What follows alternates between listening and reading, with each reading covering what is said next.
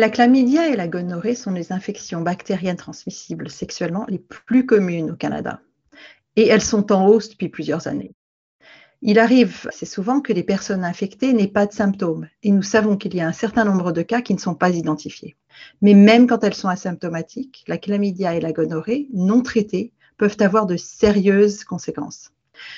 Je suis la docteure Delphine Grinspan, éditeur associée pour le journal de l'Association médicale canadienne. Je discute aujourd'hui avec la docteure Guylaine Thériault, une des auteurs de la nouvelle ligne directrice sur le dépistage de la chlamydia et de la gonorrhée en médecine de soins primaires. Bonjour Guylaine. Bonjour Delphine. Guylaine, tu es médecin de famille. Comment es-tu devenue membre du groupe d'études canadiens sur les soins de santé préventifs? En fait, c'est ça. Moi, je suis médecin de famille depuis plusieurs années. Je travaille en Outaouais. Je fais de la clinique, aussi de la santé publique. J'enseigne aux étudiants, aux résidents. Et à travers tout ça, j'ai développé un intérêt pour la prévention et le dépistage. Et c'est dans ce contexte-là que j'ai joint le groupe d'études canadien. Et puis, comme tu l'as dit, je suis ici aujourd'hui parce que je suis une des auteurs de cette ligne directrice-là. Et j'ai mentionné dans l'introduction que la chlamydia et la gonorrhée sont les ITS les plus communes au Canada. Est-ce que tu peux nous en dire plus sur leur prévalence? Oui, c'est intéressant parce qu'il y a deux façons de répondre à cette question-là. Si on commence par parler des taux qui sont rapportés, donc on sait que Santé Canada tient compte des cas qui sont rapportés au Canada et on a des données qui datent de 2018 à ce sujet-là. Donc, on voit que chez les personnes de 15 à 29 ans, c'est vraiment le groupe où on trouve le plus de chlamydia, avec des taux rapportés qui sont de 1 à 2 %, donc 1 à 2 personnes sur 100. Tandis que pour la gonorrhée, dans ce même groupe d'âge-là, on parle de taux d'environ 2 à 3 personnes sur 1000. Donc, on voit que la gonorrhée est moins fréquente que la chlamydia. Et ça, c'est vrai à travers tous les groupes d'âge. Là, j'ai parlé des 15 à 29 ans. Puis si on regarde maintenant chez les plus de 30 ans, bien on voit que les taux diminuent grandement, là, de plus de la moitié. Donc vraiment, chez les 15 à 29 ans, et c'est important pour comprendre la recommandation que l'on fait, là, c'est vraiment ce groupe-là qui représente les individus où ces maladies-là sont plus fréquentes. Et en plus, on sait que les taux rapportés de ces maladies-là augmentent. Là, depuis plus de 15 ans, là, ça augmente à chaque année. Fait que tantôt, au début, j'ai dit ça, c'est les taux rapportés. Hein? Mais on sait qu'il y a plusieurs infections, comme tu l'as dit au début dans l'introduction, qui sont asymptomatiques. Puis on sait qu'il y a des personnes aussi qui, même lorsqu'ils ont des symptômes, font le choix de ne pas consulter. Donc, on estime que le taux réel de chlamydia chez les 15-29 ans est aussi élevé que 5 à 7 %.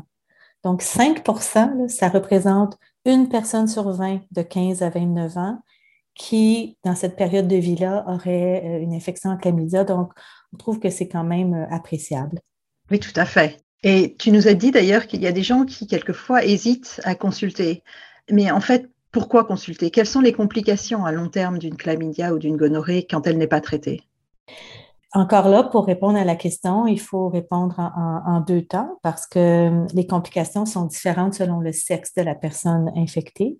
Donc ici, quand on parle de sexe, on parle de l'anatomie sexuelle à la naissance. Si on commence avec les femmes, la complication la plus fréquente, c'est ce qu'on appelle la maladie inflammatoire pelvienne. C'est quand même assez fréquent. Alors, chez les cas qui ne sont pas traités, on a cette complication-là d'environ 10 à 16 % des cas. Ce qu'on peut voir aussi, toujours chez les cas non traités, c'est des douleurs pelviennes chroniques qui sont assez fréquentes aussi parce qu'on parle de 3 à 8 % des cas. Puis quand on dit douleur pelvienne chronique, on parle d'une durée de plus de 6 mois. Alors, c'est quand même pour la personne là, quelque chose qui est important.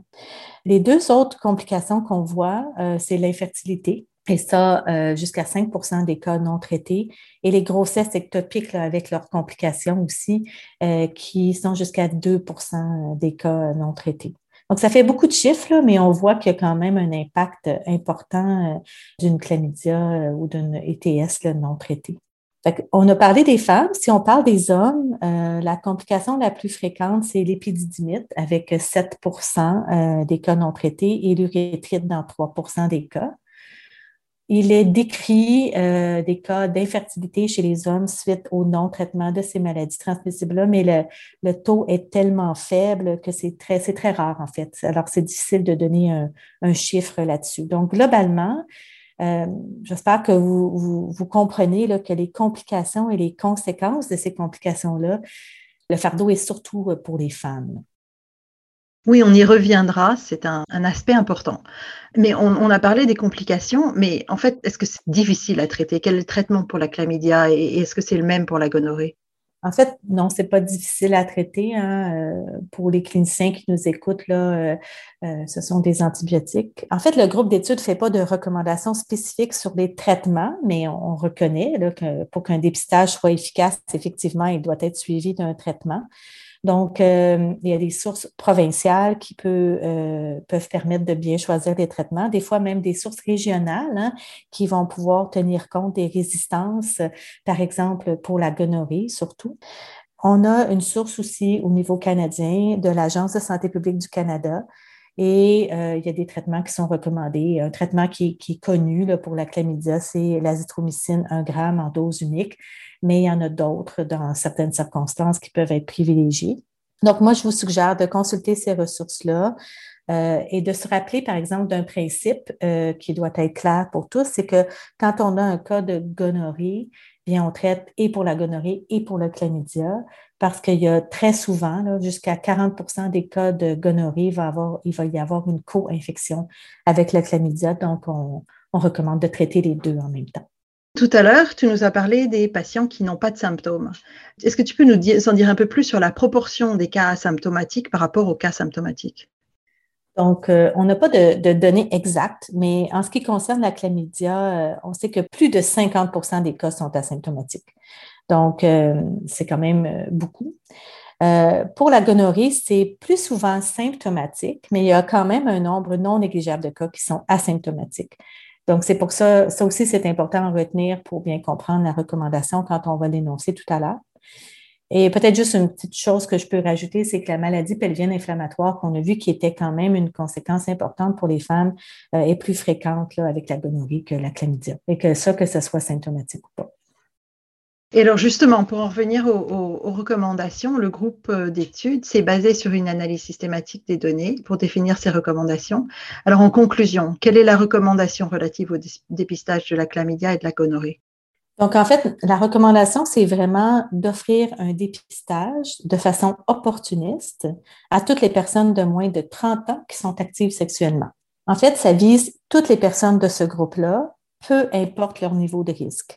C'est sûr que si vous identifiez comme clinicien une personne qui est plus à risque à cause de ses comportements, par exemple des relations sexuelles non protégées ou avoir eu une ITS dans le passé, bien là, il se peut que vous vouliez élargir un peu le type de dépistage que vous faisiez, la fréquence aussi de ce dépistage-là. Il y aurait peut-être d'autres choses que la chlamydia et la gonorrhée. Mais ça dépasse la ligne directrice. Nous, ici, c'est vraiment de dire on devrait dépister tout le monde qui a en bas de 30 ans, même si on considère qu'ils ne sont pas à risque d'avoir ces maladies-là. Donc, on recommande ce dépistage-là à l'aide d'un échantillon qui peut être prélevé par le clinicien, mais qui peut aussi être simplement un auto-prélèvement là, par le ou la patiente. Donc, c'est vraiment ça la recommandation. La recommandation, elle est considérée conditionnelle. Hein. De la façon dont on fait nos recommandations, nous, elles peuvent être fortes ou conditionnelles. Et il y a différentes raisons pour lesquelles on peut mettre une recommandation conditionnelle. Mais dans ce cas-ci, de cette ligne directrice-là, c'est vraiment parce que les données probantes qui sont à la base de la recommandation, globalement, là, sont de faible qualité. Donc, ça nous donne une certitude qui est quand même faible, mais assez présente quand même pour faire la recommandation de dépister là, toute cette population-là. Merci. Et alors justement, en essayant de comprendre la population que vous avez décidé de définir, vous recommandez le dépistage parmi les personnes qui ont moins de 30 ans. Pourquoi 30 ans? En fait, pour deux raisons. Une que j'ai quand même expliquée au début, hein, c'est le groupe où l'épidémiologie nous démontre où la maladie est le plus importante, la plus fréquente en fait. Et aussi parce que dans les études qui sont sous-jacentes à la recommandation, c'était la population qui avait été identifiées et analysées. Encore là, dans ces études-là, à cause de l'épidémiologie actuelle de ces maladies-là. Et alors justement, c'est les personnes qui ont moins de 30 ans et qui sont actives sexuellement. Alors comment est-ce que vous définissez l'activité sexuelle dans ce contexte? Alors, on a pris une définition qui est assez simple. On considère qu'une personne est sexuellement active si elle a déjà eu une relation sexuelle, que ce soit orale, vaginale ou anale. Alors, c'est simple. Pourquoi? Parce que ça permet de faciliter la mise en place de la recommandation et aussi parce que cette définition-là concorde avec les études qui ont été trouvées pour faire cette recommandation. Et l'autre aspect, c'est que le groupe d'études recommande le dépistage aussi bien des hommes que des femmes. Tu nous as un petit peu parlé déjà des symptômes qui diffèrent chez les hommes et chez les femmes. Est-ce que tu peux nous expliquer pourquoi cette recommandation de dépister aussi bien les hommes que les femmes? Oui, en fait, c'est simplement parce qu'on reconnaît que la transmission se fait entre des partenaires sexuels et que dans ce cycle de transmission-là, les hommes sont présents.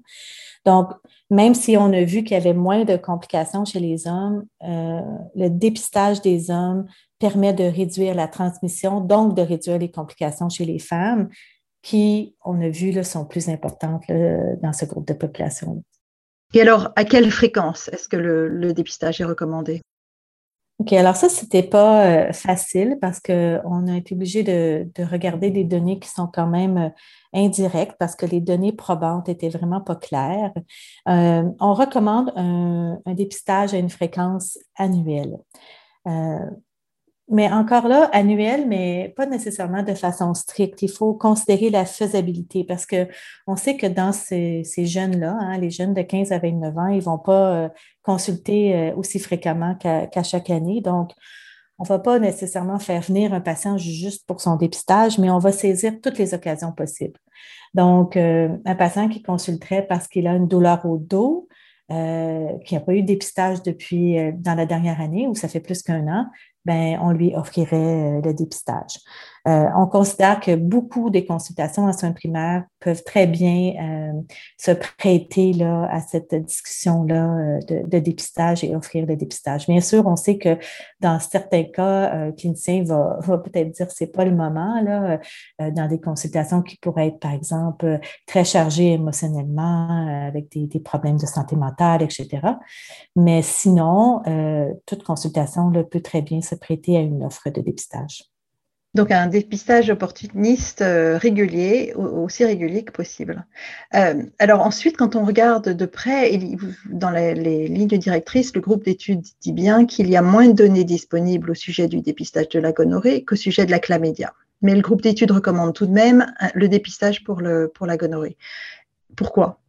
Alors, c'est tout à fait vrai qu'il y a très peu, sinon pas de données probantes sur le dépistage de la gonorrhée, mais on recommande de faire les deux pour différentes raisons. Donc, premièrement, comme on l'a vu tout à l'heure, il y a quand même un certain nombre de cas où les deux infections sont présentes ensemble, alors autant pour la gonorrhée que pour la chlamydia. Deuxièmement, on l'a aussi mentionné, il y a un nombre non négligeable d'infections qui sont asymptomatiques. Mais surtout aussi parce que le test qui est présentement utilisé au Canada réalise les deux analyses d'emblée sur le même spécimen. Donc, on n'a pas besoin de prendre deux prélèvements, on en prend seulement un. Donc, le dépistage est recommandé toutes les années, mais comment est-ce que vous recommandez de le faire? En fait, il y a deux façons de faire le dépistage. Bien sûr, le clinicien lui-même peut faire un dépistage. Donc, à ce moment-là, on parle de prélèvement au niveau du col. Ça pourrait être fait, par exemple, lorsque la personne consulte pour un pap test ou un examen gynécologique pour une autre raison, mais on est très clair qu'on ne veut pas que ça soit limité seulement à ces types de consultations-là. Donc, on veut que ça soit beaucoup plus opportuniste dans n'importe quel type de consultation. Donc, il y a les autoprélèvements. Ce sont par exemple, chez la femme, un écouvillon vaginal et chez l'homme, un prélèvement d'urine. Ce sont les patients eux-mêmes qui réalisent ce test-là et on croit que l'acceptabilité de ces tests-là serait probablement plus grande que pour les prélèvements effectués par le clinicien. Donc, il y a différentes options. Probablement privilégier les autoprélèvements, mais dans certains contextes de consultation, là, le prélèvement au niveau du col par le clinicien là, est tout à fait acceptable. La façon dont moi je fonctionne quand j'ai le patient, quand on discute et on dit « OK, le patient accepte d'être dépisté », je lui donne simplement l'écouvillon si c'est une femme ou le pot d'urine si c'est un homme avec une requête en fait. Il va dans la chambre de bain et le laisse à la secrétaire avant de sortir et ça se termine là. Et alors, dans ces lignes directrices, il y a toute une section sur les risques de préjudice qui pourraient être liés au dépistage ou qui, en tout cas, les préjudices qui pourraient être craints liés au dépistage. Quelles sont les situations dans lesquelles un médecin ou un patient pourrait décider de ne pas faire de test de dépistage? Bien, en fait, on regarde premièrement pour déterminer les préjudices potentiels, on regarde la littérature, puis on a aussi un groupe de patients là, qu'on consulte et qu'on écoute en fait sur ces problématiques-là.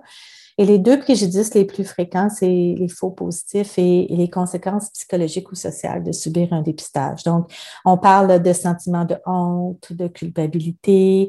Ça pourrait être une barrière à l'acceptabilité du dépistage là, pour certaines personnes. Donc, on recommande aux cliniciens d'être à l'affût de ça, de pouvoir écouter ces inquiétudes-là de la part de leurs patients. Mais on pense que la recommandation qui dit de dépister tout le monde viendrait peut-être contrecarrer un peu ces sentiments-là parce que ça diminuerait le sentiment là, de stigmatisation. Et justement, les lignes directrices mentionnent aussi l'importance pour le médecin traitant d'obtenir un consentement éclairé de son patient. Les tests positifs sont signalés à l'unité locale de santé publique qui pourra ensuite demander au patient la permission de contacter son ou ses partenaires sexuels. Est-ce que tu peux nous parler du consentement éclairé dans le cas particulier du dépistage des ITS? Oui, en fait, le consentement éclairé, c'est important. Ça fait partie de notre recommandation. Puis, justement, comme j'ai dit tout à l'heure, c'est pour adresser les sentiments de culpabilité, de peur, de gêne qui peuvent être liés à ce dépistage-là.